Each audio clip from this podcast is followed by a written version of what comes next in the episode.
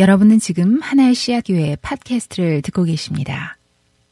아, 오늘 사무엘서 강의 그 21번째 시간인데 다음 주면은 예, 우리 그 사무엘서 강해가 예, 이제 끝을 납니다.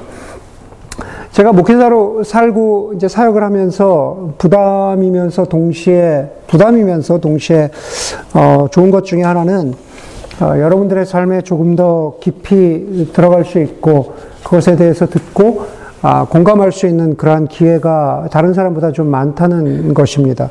물론 기쁜 일보다는 어, 힘든 일이 훨씬 더 많죠. 어, 다른 사람의 어, 누구나 그렇지만 누구나 그렇지만 사람의 인생의 깊은 곳을 더 어, 들어가게 되면은요. 그 깊은 곳에는 사실은 한숨이나 절망이나 고통이나 슬픔이나 고민이 훨씬 더 많은 법입니다. 그래서 사람의 우리 뭐 그런 말도 있잖아요. 그 사람의 인생이라는 것은 어, 멀리에서 보면 희극이지만 가까이에서 보면은 비극이다라는 그러한 말도 있지 않습니까? 그래서 사람과 더 깊이 알게 되면은 아, 그런데 저 사람 더 깊이 알아서 어, 너무너무 좋다. 라는 그러한 것들도 있, 겠지만은 그것보다는 부담이 있는 경우가 더 많이 있습니다. 그러나 어, 그럼에도 불구하고 이제 제가 목회자로서 살아가면서 어, 떤 경우에는 어, 제게 주신 뭐 은혜라든가 분별이라든가 그러한 것들을 통해서 다른 사람을 돕고 어, 또 그냥 제가 그냥 다 그냥 돕는 게 아, 닌 거죠. 어, 그 사람에게 하나님의 은혜와 사랑을 깨닫게 해주는 것. 그래서 조금이라도 어, 회복되고 나아지는 것을 볼 수 있는 것이 목회자로 살아가는 그러한 그 기쁨 중의 하나인 것 같아요. 물론 그 과정 속에서 어, 사람을 대하다 보면은 절망이나 무력감을 경험하기도 합니다. 당연히 인간이기 때문에 제 한계를 절감하기도 하죠. 제가 할 수 있는 것이 많이 없어서 좌절하는 경우가 훨씬 더 많이 있습니다. 아, 오늘 본문을 가지고 제가 설교를 준비하면서 만약에 저에게 여러분 저에게 다윗이라는 교우가 있다면 다윗이라는 성도가 있다면 그리고 목회자로서 제가 그의 삶에 초대받았다면은 나는 어떤 역할을 하고 나는 어떤 권면을 하고 어떤 조언을 줄까라는 것을 생각해 보게 되는 거죠. 어, 무엇을 말해주고 어떤 사람을, 어떤 삶을 살아야 한다라고 나는 가이드 해줄까. 바로 오늘 설교는 그런 것에 관한 것입니다. 예, 나에게 다윗이라는 성도가 있다면은 어, 떤 말을 해줄까. 그런 고민의 결과라는 겁니다. 여러분, 우리가 성인이 되고 삶을 스스로 꾸려 나가야 하는 나이가 되면은 그렇다면은 결국 산다는 것은 만만치 않구나라는 것을 어, 누구나 다 깨닫게 됩니다. 그러나 그럼에도 불구하고 우리 모두가 어, 삶이 어렵지만 열심히 살아가는 거죠. 그러면서 나이를 먹고 인생을 꾸려가는 거죠. 여러분 젊을 때나 뭐 학생일 때 혹은 경험이 부족할 때 그럴 때 겪는 시행착오들은 우리가 인생에서 그래 내가 아직 경험이 부족하니까 예, 내가 아직 젊으니까 그러면서 그러려니 하고 넘어갑니다. 그렇게 인생을 살아가다 보면 우리가 어느 순간 좀 살만해지는 거죠. 예, 덜 긴장하게 되고 뭐 가령 예를 들어서 뭐 삶에 그렇게 쫓기지도 않고 뭐 은행의 잔고도 예전보다 좀 더 있고 자리를 잡았다 싶은 때가 우리의 인생 가운데 다가옵니다. 여러분 그럴 때 어려움이 닥치면은 오히려 더 힘이 드는 때가 있죠. 이제 좀 살만한데 어려움이 닥치면 힘이 닥치는 겁니다. 우리가 사무엘서를 쭉 보았는데요. 광야의 다윗은 젊었을 때의 다윗입니다. 경험도 부족하고 가진 것도 별로 없고 그냥 그냥 내가 가진 것이 별로 없기 때문에 잃어도 아쉬울 게 없는 어찌 보면은 그런 때의 다윗입니다. 그런데 오늘 사무엘하 13장 14장의 다윗은요. 아, 젊을 때의 다윗이 아니라 광야에서의 다윗이 아니라 바로 언제입니까? 왕으로서의 다윗입니다. 물론 여전히 블레셋의 위협이 위협이 있기는 하지만 그러나 자신을 대신해서 싸울 장군들도 있고 이만하면은 내가 왕으로서 자리를 자, 잡았다 싶은 거죠. 그런 다윗에게 다른 종류의 지금까지는 전혀 겪어보지 못했던 완전히 다른 종류의 고난이 닥쳐오는데 그거는 자식입니다. 네, 자식이에요. 제가 이번 이제 이번 달이 이번 달이 지나면은 뭐 유학이라는 이름으로 이제 저 미국에 온 지 이제 만 29년이 됩니다. 네, 29년을 지나면서 이런저런 모양으로 이민자들의 삶을 옆에서 보고 들을 기회가 있었습니다. 예, 결국 이민, 이민자들의 삶, 우리가 뭐 그런 얘기 하잖아요. 내가, 어, 자식 때문에 이민 왔다. 이런 분들 하시는, 하, 말씀하시는 분들이 너무너무 많잖아요. 그렇게 자식 때문에 이민 왔는데, 뭐, 갱스터가 되거나, 마약이나 도박에 빠져서 부모의 마음을 너무너무 아프게 하는 그런 자식들부터, 예, 뭐, 최고의 명문대에 들어갔지만은, 그 후로는 삶이 망가진 자식의 이야기까지 수많은 자식의 이야기들을, 자녀들의 이야기를 들었습니다. 뭐 잘된 얘기는 제가 하지 않을게요. 예, 그건 뭐 해봐야, 뭐, 어, 뭐 그냥 그러니까. 예. 여러분, 제가 왜 그 말씀 드리냐면 자식 키우는 일은 어렵다는 겁니다. 저희 아이도 커서 결혼하고 독립했지만 늘 좋은 일만 있는 것은 아닙니다. 저희도 노심초사할 때가 많습니다. 여러분, 우리 가운데도 많은 분들이 지금도 그렇고 또 앞으로도 자식의 문제로 어려움을 겪을 수 있다라는 겁니다. 제가 몇몇 분들한테 그런 말씀 드렸죠. 지금 고민하는 건 아무것도 아니다. 네. 어. 지금 고민하는 건 아무것도 아니다. 음. 더 힘든 일이 없기를 바랐지만, 그러나 우리가 인생에서 나이 먹어 갈수록 힘든 일이 생기는 것처럼 자식 문제도 마찬가지라는 겁니다. 오늘 본문에 나오는 다윗의 자식들 가운데 암논이라고 하는 자식은 다윗의 아내인 아히노암이라는 여인에게서 태어났고 그리고 압살롬과 다말은 남매였는데 그 두 사람은 마아가라는 여인에게서 태어났습니다. 다시 말해서 암논, 암논 그리고 압살롬과 다말은 이복 남매들입니다. 암논이 이복 오빠인 암논이 이복 여동생인 다말을 사랑했습니다. 그런데 그 사랑이 건강하지 않았어요. 다말을 인격적인, 이복 여동생인 다말을 인격적인 존재로 대하지 않고 자신의 정욕을 채우려는 도구로 사랑했습니다. 그런 암론의 마음을 알아챈 요나답이라는 친구가 있었다고 사무엘하 13장에 말합니다. 그런데 요나답은 아주 교활한 사람이었고 성경이 그렇게 얘기를 해요. 요나답은 아주 나쁜 사람, 교활한 사람이었다. 요나답은 어떻게 하면 암론이 자기 정욕을 채울 수 있는가라고 가르쳐 줍니다. 나쁜 가르침입니다. 여러분, 지금도 세상에는 요나답 같은 사람들이 있습니다. 가령 예를 들어서 오늘 여기에 나오는 정욕, 암론의 정욕이라는 것은 성적인 정욕인데 지금도 그것을 어떻게 채울 수 있는가라는 것은 가령 예를 들어서 세상에 수많은 포르노 사업이나 어린아이나 여자들을 성적으로 학대하는 human trafficking 같은 것은 결국 21세기에도 요나답 같은 사람들이 만들어내는 겁니다. 사람의 정욕을 어떻게 채울 수 있을 것인가.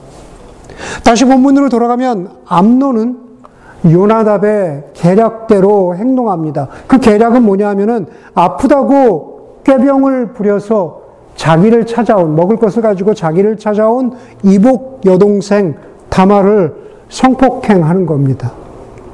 암론이 자기 누이 다마를 사랑했다라는 그 사랑이라는 말이 너무 추하다라는 것으로 결국 드러나는 증거가 13장 15절입니다. 우리가 오늘 읽었는데요. 그렇게 암론이 다말을 욕을 보이고 나니 암론은 갑자기 다말이 몹시도 미워졌다 그럽니다. 자신의 정욕을 채우고 나니까는 여동생이 보기 싫은 겁니다. 그래서 이렇게 말합니다. 암론이 다말에게 당장 일어나 나가라고 소리를 버럭 질렀다. 네, 쫓겨나는 거죠. 18절, 19절에 보니까는 쫓겨나간 다말의 상태에 대해서 이렇게 말합니다. 먼저는 다말이 어떤 공주였잖아요. 공주였는데 공주의 신분을 보여주는 장면이 나옵니다. 그때 다말은 소매의 색동으로 술을 놓은 긴 옷을 입고 있었다. 공주들은 시집 가기 전에는 옷을 그렇게 입었다. 공주의 그 복장입니다. 여기서 그때라는 것은 다말은 그때 옷을 입었다. 그때는 언제냐 하면은 다말이 음식을 준비해서 가짜로 아픈 이복 오빠 암눈을 찾아갈 때입니다. 성폭행 당하기 전인 거죠. 그런데 19절에 보니까는 이제 다말은 머리에 죄를 끼얹고 입고 있는 색동 소매 긴 옷도 찢고 손으로 얼굴을 감싼 채 목을 놓아 울면서 떠나갔다. 안 좋은 사건이 벌어진 이후의 일입니다. 다말의 옷이 찢기고 다말의 마음도 갈기갈기 찢긴 그런 상태입니다. 여러분, 다말은 서럽게 울면서 떠나갔다라고 했는데요. 그 이후로 다말은 등장하지 않아요. 더 이상 어떻게 되었는지 다말의 그, 그 이후의 삶이 나타나지 않습니다. 이 모든 일을 아버지 다윗이 들었습니다. 예. 그런데 다윗이 침묵합니다. 13장, 13장 21절에 보니까는 다윗 왕은 이 이야기를 모두 듣고서 몹시 분개하였다. 다윗 왕이 분노했지만 그냥 거기까지예요. 그 이상이 없습니다. 다마를 위로했다는 말도 없고 암론을 불러서 그를 꾸짖고 그에 합당한 벌을 내렸다라는 그러한 말도 없습니다. 여러분 바로 전장인 사무엘하 12장으로 가면은요. 우리가 무슨 얘기 들었죠? 다윗이 바세바를 범하는 죄를 어, 짓자 하나님이 나단 선지자를 통해서 다윗에게 이렇게 말씀하세요. 내가 너의 집안에 재앙을 일으키고 네가 바세바를 범하는 죄를 범했지 앞으로 너의 집안에 재앙이 있을 것이다. 이렇게 말합니다. 실제로 얼마 지나지 않아서 지금 우리가 본 자식들의 문제로 그 집안에 재앙이 일어납니다. 자식들의 죄악과 그것 때문에 생기는 가정의 아픔은 아마 그랬을 것 같아요. 다윗이 과거에 광야 생활에서 겪었던 것에 비하면 광야 생활은 아무것도 아닌 겁니다. 자식 문제 너무 힘들잖아요. 그렇잖아요. 왜냐하면 여러분 자식이기 때문에 그런 겁니다. 여러분 저는 하나님이 다윗에게 하신 말씀, 내가 너의 집안에 재앙을 일으키고, 여러분 우리가 이렇게 해석할 수 있겠죠. 다윗이 지은 죄, 죄에 대한 결과가 자식들의 불행으로 나타났다. 그게 너의 집안에 재앙이 일어난 그런 뜻일까? 그렇게 되면 너무 인과응보적이죠. 그렇죠? 내가 죄를 지었기 때문에 자식이 벌을 받는다. 그렇게 들릴 수 있습니다. 여러분, 요한복음 9장에 보면은요, 태어나면서 앞을 보지 못하는 그, 그, 그 장님이 있죠. 그런데, 어, 사람들이 그 앞을 보지 못하는 사람에 대해서 그렇게 물어요. 그게 그 사람의 죄입니까? 아니면 부모의 죄입니까? 라고 예수님께 물어요. 요한복음 9장에. 그렇지만 예수님께서 그의 죄도 아니고 그의 부모의 죄도 아니다라고 말합니다. 뒤집어서 얘기하면은 부모가 죄를 지었다라고 해서 그 죄의 결과가 자식에게 영향을 미친다고 단정적으로 그렇게 이야기하는 것은 성경적이지 않다라는 겁니다. 그럴 수 있지만 그러나 자식에게 벌어진 모든 일이 부모의 죄 때문이다. 이렇게 말하는 것은 그것은 단정적이지 않습니다. 만약에 그렇다면 신앙이 좋고 신실한 부모에게서 속썩이는 자식이 나오는 것은 설명되지 않잖아요. 그렇잖아요. 네. 신앙이 좋은 사람한테는 항상 신앙이 좋은 자식만, 성공하는 자식만 나와야 되잖아요. 그러니까 그런 인과응보적인, 무조건적인 그러한 설명은 성경적이, 성경적이지 않다라는 겁니다. 그렇다면은 나단 선지자가 했던 말, 내가 너의 집안에 재앙을 일으키고 라는 하나님의 말씀은 다윗이 그 죄와 잘못에 대해서, 다시 말해서 자식들의 죄와 잘못에 대해서 적절하게 반응하지 못하면 그것이 재앙이 될 수도 있다라는 말로 저는 해석을 합니다. 죄는 벌어질 수 있어요. 그러나 재앙으로 가는 것을 막느냐, 그렇지 못하느냐라는 것은 다윗이, 아니, 우리 인간이 그 죄와 잘못 앞에서 어떠한 반응을 보이면서 살아가느냐라는 겁니다. 이미 제가 나눈 대로 다윗은 암론을 혼내지 않았고, 벌 주지 않았고, 그리고 다마를 위로하지 않았습니다. 그랬더니만 어떤 일이 벌어집니까? 다말의 오빠 압살롬이 이 일을 마음에 담아두는 거죠. 아버지에게도 서운하고 다른 이복형인 암론을 향해서도 증오와 분노를 가지고 있습니다. 그리고 정확하게 2년이 지납니다. 2년이 지나고 양털을 깎는 축제 날을, 날이 다가옵니다. 양털을 깎고 수확하는 그 축제의 날에 그날을 기회로 삼아서 암론이 술에 취하자 압살롬이 자신의 이복형 암론을 살해합니다. 그게 집안의 재앙이에요.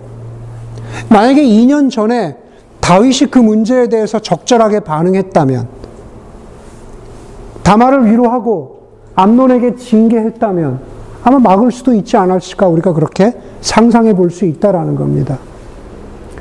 여러분 몇 주 전, 한 2주 전에 설교에서 제가 초대 교부인 이레니우스의 말을 인용하면서 충만하게 살아있는 인간이 하나님의 영광이다라는 말씀을 드렸습니다.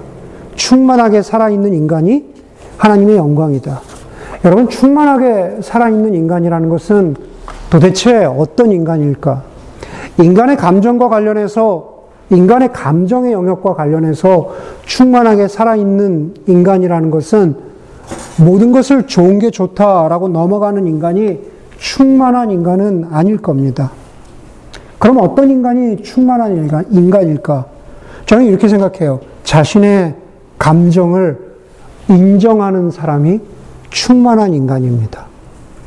여러분, 자신의 감정을 인정한다는 것은 자신의 감정을 있는 대로 다 그대로 표현하는 게 충만한 인간이 아닙니다. 분노하고 실망하고 기뻐하는 것, 내 마음속에 그러한 것들이 있다라는 것을 인정할 수는 있지만은 그러나 경우에 따라서 그것을 성숙하게 표현하거나 혹은 감추어야 할 때가 있습니다. 그게 성숙한 인간입니다.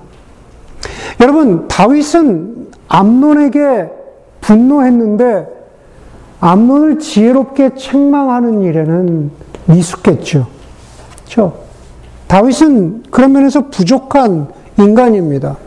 다윗이 성숙하게 행동해야 하는 모습은 분노가 있다라는 것을 암론에게 표현했어야 했습니다. 그래도 괜찮은 상황이었습니다. 그런데 다윗, 다윗은 그것을 억압했어요. 눌렀어요. 표현하지 않았어요. 예. 다윗은 충만한 사람이 아닙니다. 다윗은 부족한 사람입니다. 여러분, 어쩌면 다윗의 이런, 이런 모습은요, 이런 모습은 지금 이 순간만 그런 것이 아니라 다윗의 일생을 통해서 그러지 않았나라는 생각을 전 설교를 준비하면서 좀 묵상해 보았습니다. 수십 년 전으로 돌아가면은요, 사무엘 상 16장에 보면은 사무엘 선지자가 사울 왕을 대신할 왕을 이세의 집안에서 선택할 때 아들들을 쭉 사무엘 선지자 앞으로 지나가게 하는데 그때 거기에 다윗이 있었습니까? 없었죠. 다윗이 없었습니다. 사무엘이 다윗의 아버지 이세에게 이렇게 물어보죠. 아들들이 다 온 것이, 다, 다 왔습니까? 라고 물어보니까 이세가 이렇게, 이렇게 말합니다. 야, 막내가 남아 있기는 하지만 지금 양떼를 실어 나가고 없습니다. 결론적으로는 다윗이 들판에서 불려오고 왕으로서 기름 부음을 받지만 이 모든 일을 나중에 다윗이 알게 됐다면은 다윗이 서운하지 않았겠어요?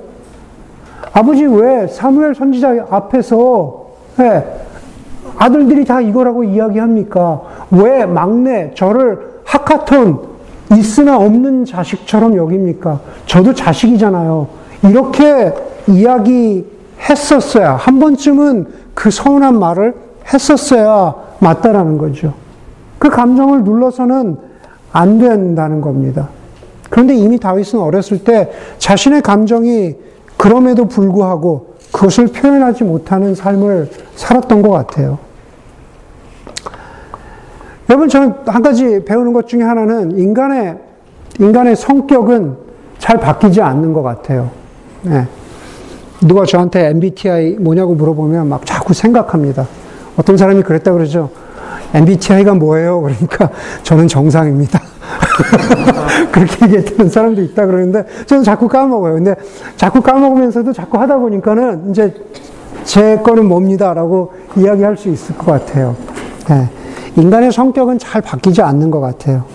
그런데 제가 성, 제가 생각하는 어, 그리스도인의 성숙이라는 것은 이런 것 같아요. 인간의 성격은 바꾸지가, 바뀌지 않는데 그 성격이 성질 혹은 한국말로 승질머리가 되는지 아니면 성품이 되는지는 자기에게 달려 있는 것 같아요. 그게 제 묵상이에요. 성격이 성숙한 성품이 되는지 아니면 제 승질머리가 왜 저래? 라고 승질이 되는지. 예. 하나님이 우리에게 주신 성격 안에서 이렇게도 가고 이렇게도 갈 수 있다라는 겁니다. 자기 아버지 이세에게 한 번쯤은 승질머리를 내보일 수 있었던 다윗이 오늘 본문에서도 오늘 본문에서도 자신의 감정을 억압하는 거죠. 그것은 성숙하게 인내하는 게 아니라 억압입니다. 그리고 그렇게 억압했더니 자신의 집안에 더 큰 불행을 가지고 왔습니다. 그렇죠. 여러분, 저는 오늘 본문을 보면서 아, 저와 여러분들이 예, 한마디로 이야기해서 다윗 같지 않기를 바랍니다. 내 기분 내키는 대로 다 표현하면서 살 수는 없지만, 그러나 그럼에도 불구하고 자신의 솔직한 마음이 있다라는 것, 내가 이런 생각이 든다라는 것, 그렇게 자신의 감정을 인정하는 것, 그게 충만한 인간으로 살아가는 모습입니다. 흔히 인간을 만드는 그리스 철학에서 그렇게 이야기하잖아요. 로고스, 에토스, 파토스가 있다고 그렇게 표현하잖아요. 이성과 성품과 열정이라면은 우리가 모범으로 삼아야 하는 예수 그리스도께서는 그 세 가지 면에서 다 완벽하셨던 분이시죠. 오늘 본문을 보면서 연약한 다윗을 보면서 우리 자신은 많은 경우에 로고스에서 에토스에서 혹은 파토스에서 연약함을 드러내지만 부족함을 드러내지만 그럼에도 불구하고 우리가 선생과 같은 예수 그리스도와 같은 주님을 닮아가는 충만한 존재가 될 수 있기를 간절히 소망합니다. 압살롬이 암론을 죽였습니다. 그리고 13장 38절에 보니까는 압살롬이 그술 왕에게로 도망갔대요. 그런데 그술 왕은요, 압살롬의 외갓집입니다. 네, 외갓집이에요. 그리고 외갓집에서, 당연히 외갓집이니까 받아주겠죠. 그리고 그곳에서 압살롬이 3년을 보냅니다. 3년을 보내는데 다윗이 압살롬을 그리워한다라는 것을 다윗의 신하 요압이 알게 돼요. 네. 아버지 입장에서는 아버지 입장에서는 암론이 죽은 건 아쉽지만 또 압살롬이 3년이 지나니까는 그립기도 해요. 그래서 다윗의 신하 요압이 드고아의 슬기로운 여인을 통해서 다윗에게 이야기 하나를 들려줍니다. 바로 그 전에는 어떤 일이 있었습니까? 나단 선지자가 나그네를 대접하는 일에 가난한 사람의 양을 잡아서 대접하도록 한 그 부자 이야기를 통해서 바로 다윗 당신이 그 부자 같은 사람입니다. 그렇게 질책하잖아요. 그와 같은 비슷한 이야기를 통해서 드고아의 여인을 통해서 두 아들이 싸우다가 한 아들이 죽었는데 예, 그 집안 사람 모두가 남아있는 한 아들마저 벌을 받게 하겠다고 내놓으라고 하는 상황에서 그 남아있는 아들마저 죽게 할 수는 없지 않느냐라고 하는 그러한 비유, 예화의 이야기를 통해서 다윗이 아, 그게 바로 나 자신과 지금 살아있는 압살롬의 이야기를 하는 거구나. 네, 드고아의 여인을 통해서 그것을 깨닫게 됩니다. 그래서 다윗이 요압을 시켜서 3년 만에 압살롬을 다시 예루살렘으로 데리고 오라고 그렇게 불러드려요. 그런데 여러분, 그래서 3년 만에 데리고 오거든요. 그런데 오늘 우리가 읽은 그 14장의 이야기들을 보면은요, 14장 24절이 좀 이상합니다. 요압이 압살롬을 예루살렘으로 데리고 왔는데 그러나 다윗 왕의 지시는 단호하였다. 그를 집으로 돌아가게 하여라. 그러나 내 얼굴은 볼 수 없다. 그래야 압살롬은 아버지에게 인사도 하지 못하고 자기 집으로 돌아갔다 이렇게 말합니다. 아니 분명히 다윗이 압살롬을 그리워하고 연민의 정을 품었고 그것이 신하인 요압에게도 보일 만큼 모두가 알고 있었어요. 네. 그런데 그렇게 보고 싶었던 압살롬을 데리고 왔는데 압살롬 다윗이 압살롬 보기를 거부합니다. 그리고 그냥 압살롬을 그냥 집안의 일종의 가택 연금을 시키는 거죠. 그렇게 하는 겁니다. 그런데 그러고 나서요, 갑자기 14장 25절이요. 우리가 읽었는데 14장 25절이 갑자기 압살롬의 외모에 대해서 말합니다. 온 이스라엘에 압살롬처럼 머리끝, 머리끝에서 발끝까지 흠잡을 데가 하나도 없는 미남은 없다고 칭찬이 자자하였다. 그럽니다. 되게 잘생겼었나 봐요. 그런데 압살롬이 사무엘을 닮은 것 같아요. 사무엘 상 16장에 보면은 양을 치던 막내 다윗을 사무엘 선지자 앞으로 데리고 왔을 때 다윗의 용모가 어땠냐 하면은 눈이 아름답고 외모도 준수한 홍안의 소년이었다. 이렇게 말합니다. 다윗이 골리앗과 전쟁터에 싸우기, 골리앗과 싸우기 위해서 전쟁터에 섰는데 심지어 골리앗도 다윗을 보면서 잘생긴 홍안의 소년이었다. 이렇게 말합니다. 저 압살롬이 다윗을 닮았습니다. 겉모습만 닮은 게 아니라 내면도 닮았던 것 같아요. 그 내면은 강하고 성숙한 속사람이 아니라 미성숙하고 약한 속사람입니다. 여러분, 다윗은 왜 자기가 아들인 압살롬을 보기 원해서 데려왔음에도 불구하고 왜 압살롬을 보기를 원치 않았는지 다윗 스스로가 그걸 잘 몰랐어요. 내가 왜, 내가 왜 압살롬을 보기를 원치 않지? 다윗이 잘 몰랐던 것 같아요. 심리학자 조셉 루프트와 해리 잉엄이라는 사람에 따르면은 인간에게는 네 가지 자아가 있다고 합니다. 첫 번째는 공개된 자아. 제 자신도 알고 남들도 알아요. 공개된 자아. 두 번째는 눈먼 자아입니다. 그렇죠? 나는 모르는데 남들은 남들은 알아요. 남들은 나를 알아요. 세 번째는 감추어진 자아죠. 내 자신도 모르고 남들도 모르는 그냥 감추어진 자아입니다.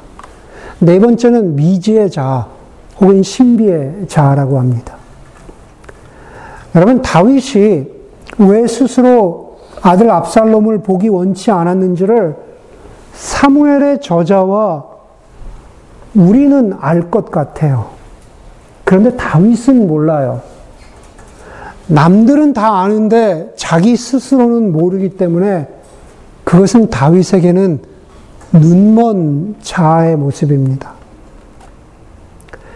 암론의 관계에서 분노를 제대로 다루지 못한 다윗은 지금 압살롬의 관계에서도 똑같은 약점을 드러내고 있어요. 그런데 다윗 자신이 그거를 몰라요. 그렇죠? 우리는 성경을 읽으니까 알 것 같아요. 다윗은 눈 멀었어요. 모릅니다. 여러분, 본문은 압살롬의 외모에 대해서 말하고 나서 그리고 27절에서 압살롬의 자식에 대해서 말합니다. 압살롬의 자식, 다윗의 손주들이죠. 특별히 압살롬에게는 아들이 셋이고 딸이 하나였는데 압살롬의 딸의 이름이 뭡니까? 그 딸의 이름은 다말인데 생김새가 아주 예뻤다 그럽니다. 그렇죠? 누구예요? 압살롬의 딸이 다말인데 자신의 고모의 이름하고 똑같잖아요. 성폭행을 당한 고모의 이름하고 다윗이 제대로 위로해 주지 못했던 그래서 어떻게 되었는지도 모르는 죽은 것이나 다름없는 그 딸의 이름이 손녀의 이름으로 여기 지금 다시 등장하고 있는 겁니다. 심지어 그 손녀는 다윗의 딸 다말처럼 무척 예뻤다라고 말합니다. 여러분, 손녀딸 다말의 외모에 대해서 할아버지인 다윗이 몰랐을까? 그렇죠? 알았지만 일부러 거부하고 밀어내고 보지 않기로 작정한 겁니다. 예. 예루살렘은 그렇게 큰 곳이 아니에요. 다윗이 압살롬을 압살롬과 그 자식들을 그냥 집안에만 머무르라고 하면서 그냥 가택연금처럼 나는 저, 저 집안을 보지 않겠다 하지만 그러나 압살롬의 외모처럼 손녀딸 다말의 외모도 예, 다말의 외모도 아마 예루살렘에 퍼져 나갔을 겁니다. 아주 이쁜 아이라고. 여러분 다윗은요 그러한 것들을 보지 않기로 결정한 거죠. 다시 말해서 자신의 왕궁 안에 자신의 성 안에 아니 좀 더 정확히는 자신 안에 갇혀 있는 겁니다. 자기 안에 갇혀 있는 거예요. 여러분 제가 오늘 설교 시작하면서 예, 자식에 대한 것 그렇게 이야기했는데 우리가 살면서 부모가 되신 분들은 살면서 가장 마음이 힘든 순간들 중에 하나는 나의 약점을 자녀에게서 발견할 때예요. 내 약점을 자녀에게서 발견할 때. 저라고 예외가 아닙니다. 내 약점을 자녀에게 발견했는데 아이가 그것 때문에 인생에서 커가면서 힘든 일을 겪어요. 예. 그것처럼 힘든 게, 그것을 바라보는 것처럼 힘든 것이 없습니다. 예. 그럴 때 다른 해결책이 없어요. 일단 부모로서 해야 되는 것 중에 하나는 자신을 대면해야 됩니다. 물론 자식의, 자식의 삶에서 벌어진 일, 또 그것은 그것대로 우리가 어, 해야 하는 일이 있겠지만은 우리가 부모로서 나의 약점을 자신에게서 발견하면서 우리가 부모로서 가장 처음에 해야 되는 일은 내 자신을 대면해야 돼요. 눈먼 자아가 아니라 내 자신을 인정해야 된다라는 겁니다. 내 자신을 성찰해야 된다라는 거죠. 여러분, 저는 목사이고, 목사이기 때문에 늘 그렇듯이 제가 하는 말 중에 가장 많은 말들은 사랑하라, 그리고 용서하라, 이런 말, 이런 말들이 가장 많을 수밖에 없습니다. 그런데, 그런데 그런 말을 하는 제 자신도 저희 아버지와 그렇게 관계가 원만하지 못합니다. 예, 그렇게 좋지 않아요.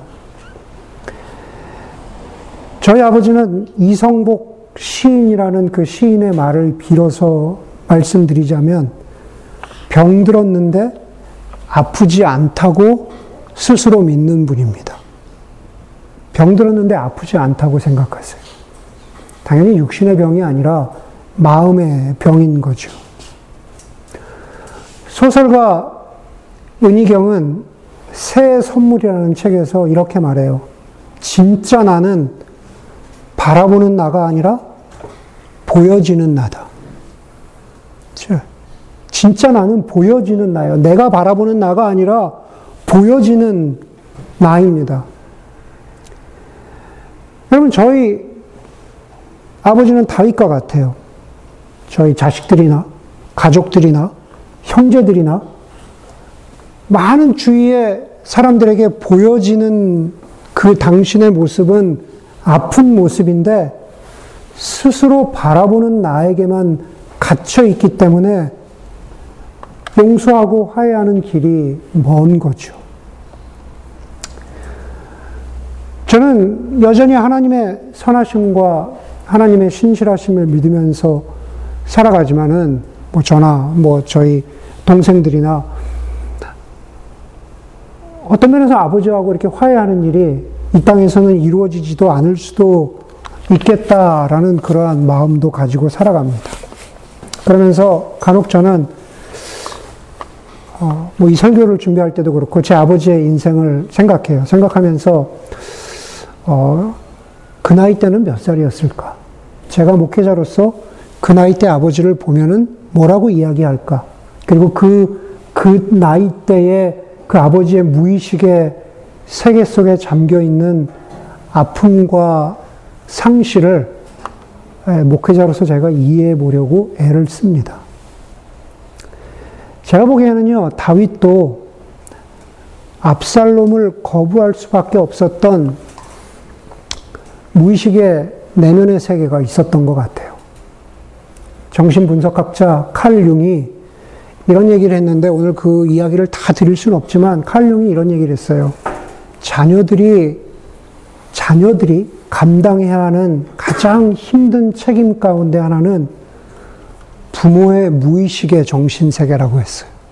부의식, 부모의 내면의 정신세계를 감당하는 게 자녀들에게 큰 감당하기 힘든 책임이다.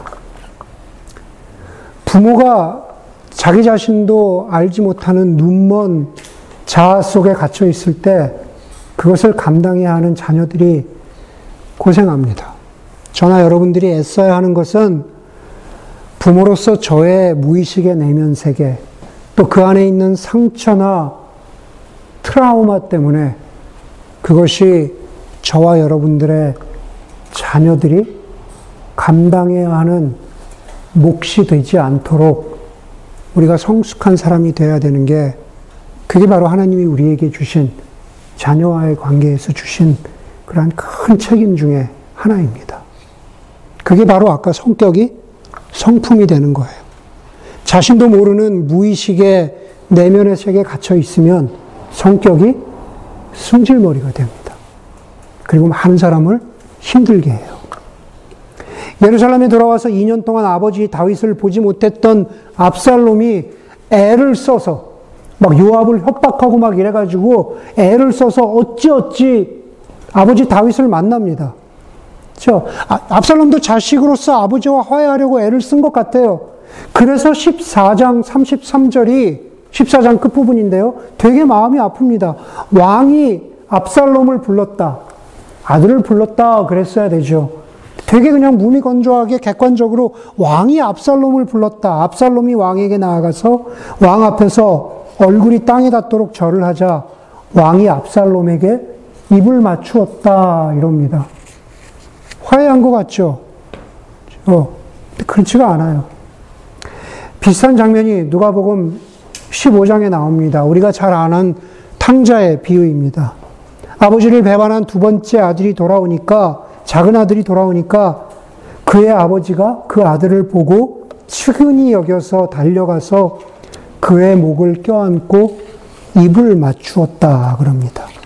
그리고 진정한 화해를 상징하는 잔치가 벌어집니다. 여러분 오늘 본문과 누가복음 15장은 얼핏 보면 비슷하지만 결과는 달라요.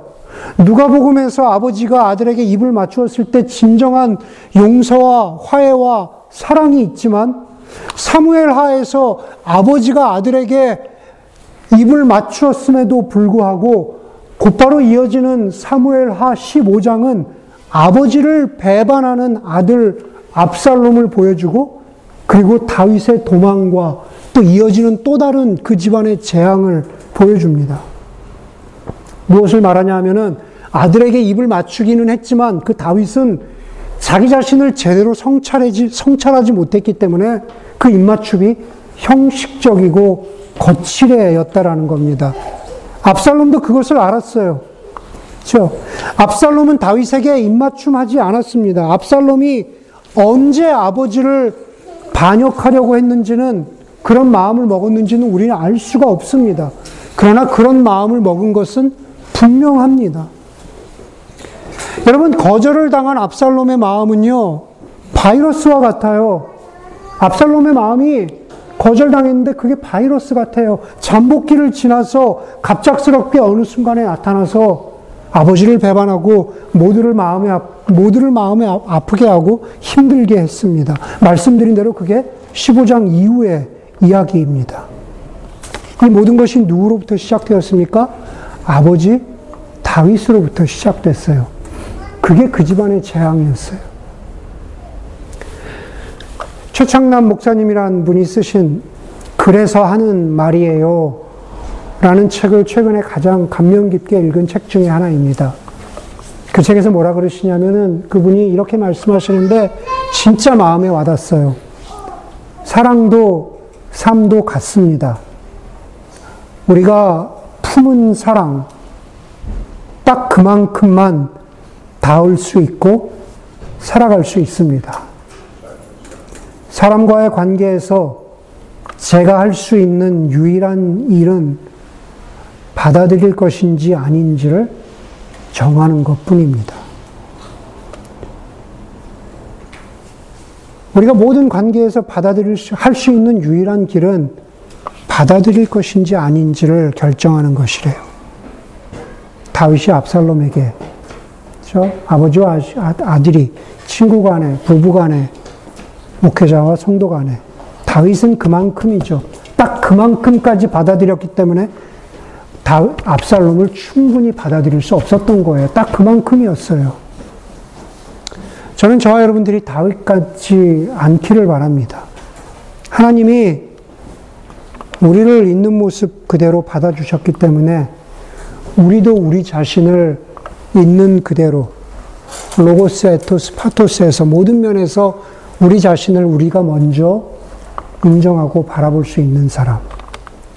그런 후에 나의 상처가 나의 내면이 대물림되어서 그것이 자녀들에게 반복되지 않도록 혹은 다른 사람과의 관계에서 그렇게 아픔으로 드러나지 않도록 그러한 인생을 살아갈 수 있는 사람, 그러한 온전한 사람, 아버지, 친구, 동료, 배우자들이 될 수 있기를 주의 이름으로 간절히 소망합니다.